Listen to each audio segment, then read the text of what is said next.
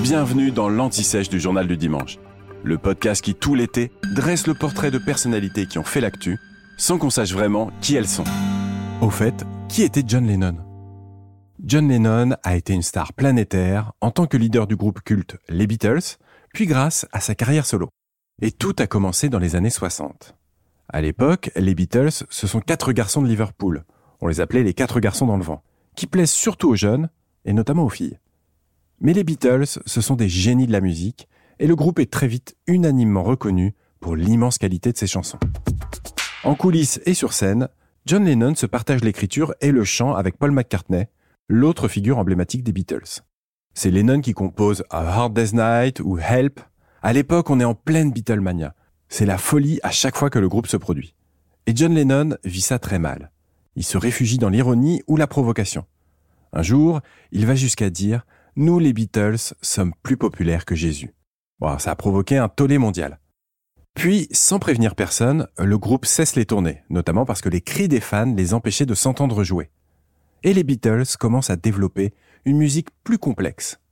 Lennon écrit et chante « All You Need Is Love », qui commence par les premières notes de la Marseillaise, mais qui est surtout l'hymne de l'été de l'amour en dix-neuf cent soixante-sept. Il y a eu aussi « Lucy in the Sky with Diamonds », « Strawberry Fields Forever », ou A Day in the Life. À cette époque, John Lennon porte des lunettes rondes cerclées de fer qui deviendront l'accessoire du hippie dont il est l'archétype. Puis sa vie bascule deux fois. D'abord, il rencontre Yoko Ono, sa muse, et il quitte les Beatles. Tremblement de terre sur la planète musique. Mais Lennon ne part pas à la retraite. Il se lance dans une carrière solo qui va aussi être une suite de tubes. Alors ses chansons comme Woman, Jealous Guy, Beautiful Boy sont des classiques.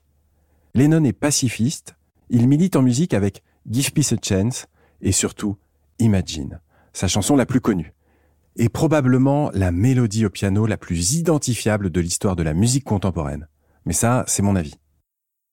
En dix-neuf cent quatre-vingts, devant son immeuble à New York, John Lennon est assassiné par un fan déséquilibré. Le drame choque le monde entier. Il signe la fin d'une certaine époque d'insouciance et de revendications pacifistes. Aujourd'hui encore, si vous allez à Central Park, vous pourrez voir un mémorial en l'honneur de John Lennon. Et pour l'anecdote, sachez que l'aéroport de Liverpool a été renommé John Lennon Airport en deux mille un.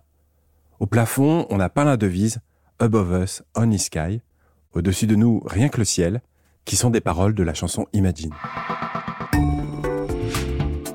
Vous venez d'écouter l'Anti-Sèche du Journal du Dimanche, le podcast qui répond à la question que vous n'osiez pas poser.